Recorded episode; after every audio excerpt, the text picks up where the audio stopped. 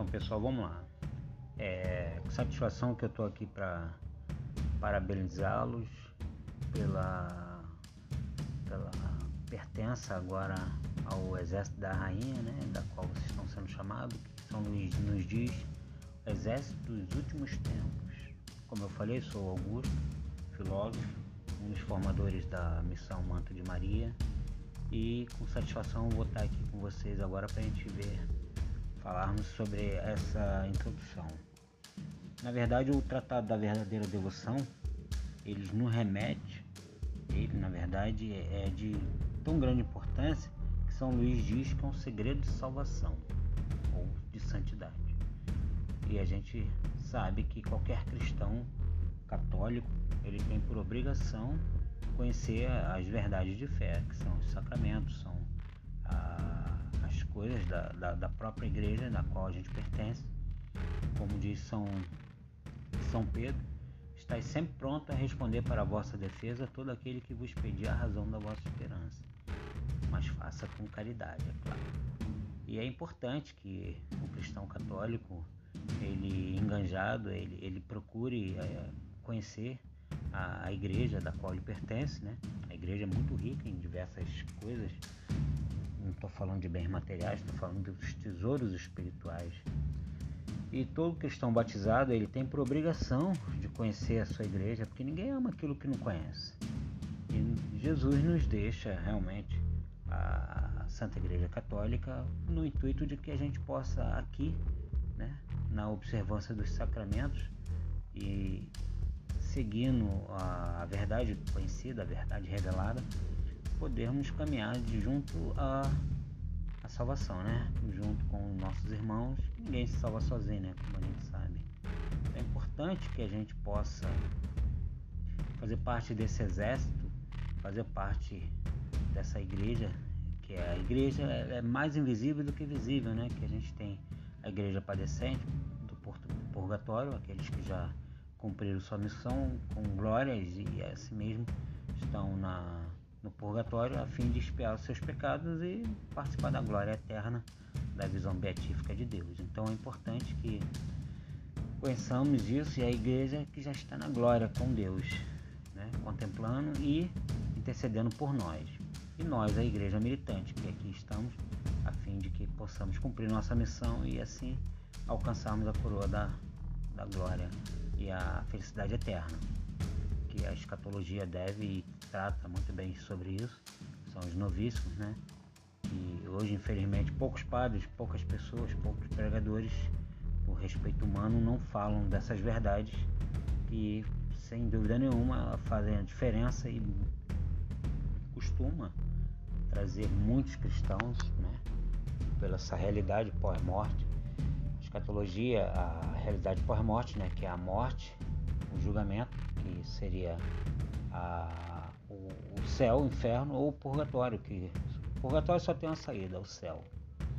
Então quem se salva, ainda que passe pelo purgatório, ele pode se considerar felicidade, né? Pode se considerar na felicidade eterna.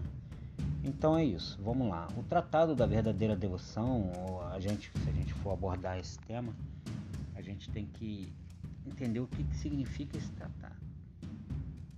Por trás desse tratado, que há pouco tempo, né, conhecemos sobre ele, na verdade ele ficou escondido, São Luís narra isso no seu, nos capítulos à frente, da,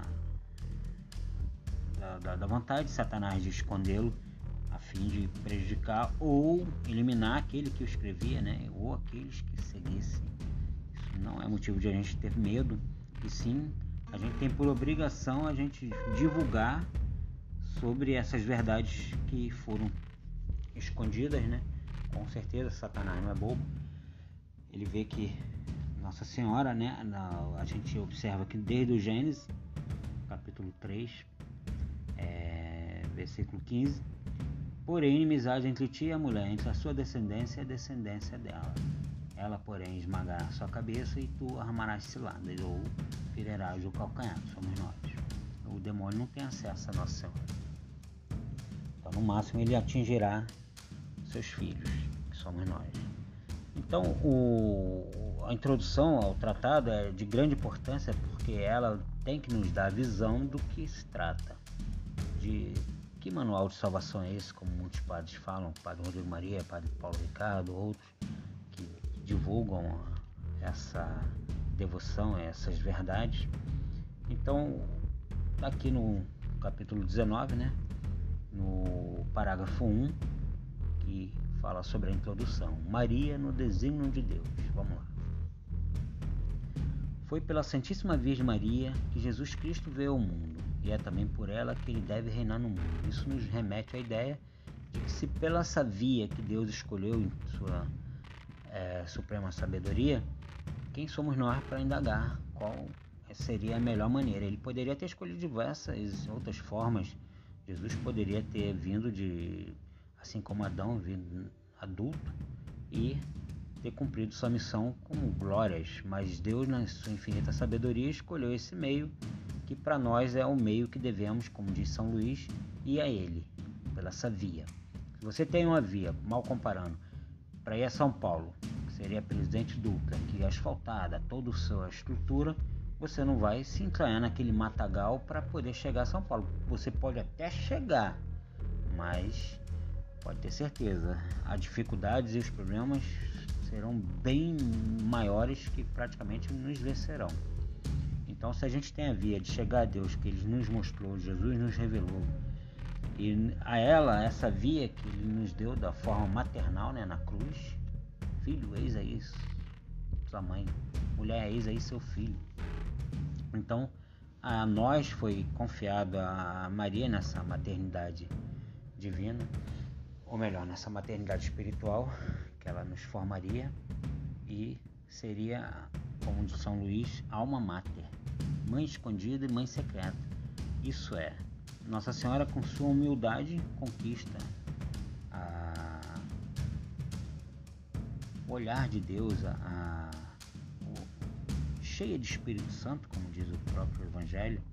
Então, Nossa Senhora, ela vem nos mostrar que esse caminho para chegar a Jesus, e ela como ela como mãe, né, que Nossa Senhora tem a missão de nos formar, assim como Jesus, ela nos formar, nos orientar, nos santificar, que é chamada de, pelo Santo Agostinho, de, de forma dei. Isso é a forma de Deus. Interessante essa parte, porque nos dá a ideia de que ela realmente ela tem essa missão, né, dada por Cristo como mãe, nos levar até Jesus. Eu costumo dizer que eu jamais queria chegar sozinho no dia do meu julgamento, tê-la como advogada ou mãe de mão dada, né, a mãe, nossa mãe, para que nos defenda, para que nos ampare, para que nos que mostre o nosso melhor. Com certeza é tudo que a gente espera, né? Então, aqui no parágrafo três, né, a gente observa que a intenção de Nossa Senhora, ao contrário de Satanás, né, do, do, do, do demônio, que tentou, né, pela soberba, pela arrogância, pelo, pelo, pelo pecado da, da vaidade, ele vem e tenta se impor, né? Por ser uma obra que Deus tinha feito, aquele anjo de glória, Lúcifer, ele quis sobrepor sobre os outros, pela vaidade. Esse é um pecado que muitas vezes está entranhado dentro da gente, né? Querer aparecer, querer se mostrar, querer estar sempre em destaque, ser o cara, né? Ser a pessoa que... E diferente, e etc. E a gente vê que a humildade é aquilo que mais agrada a Deus, né? Aí tá aqui, a fim de atender aos pedidos que ela lhe fez, olha, a que ela ocultasse, empobrecesse e humilhasse, aprove a Deus ocultá-la na sua conceição e nascimento, na sua vida, mistérios, ressurreição e assunção, aos olhos de quase toda a criatura humana. Seus próprios pais não lhe a conheciam, e os anjos perguntavam muitas vezes entre si, quem é esta? Porque o Altíssimo lhe escondia, ou se alguma coisa lhe revelava a seu respeito, infinitamente mais lhe ocultava. Então a gente observa aqui que aqui, só aqui já tem, nesse parágrafo já fala sobre os dogmas de Maria, que a igreja proclama, que é os dogmas da virgindade perpétua, ou Mater Dei também, que é a mãe de Deus, né, Teotóx, e Imaculada Conceição, como diz ela, Santa Bernadette, Je suis Immaculée Conception, isso é, sou a Imaculada Conceição. E o nosso Papa, ele decreta, né, os papas já ao longo dos tempos, alguns foram, alguns dogmas foram proclamados, são os quatro dogmas que temos de Maria. É, a gente vê que a própria igreja tem a, a defesa, né, sobre o dogma da, da, da Imaculada Conceição. Deus podia provir, é, Deus podia convinha que o fizesse, portanto assim o fez. Esse é um dogma da Imaculada Conceição.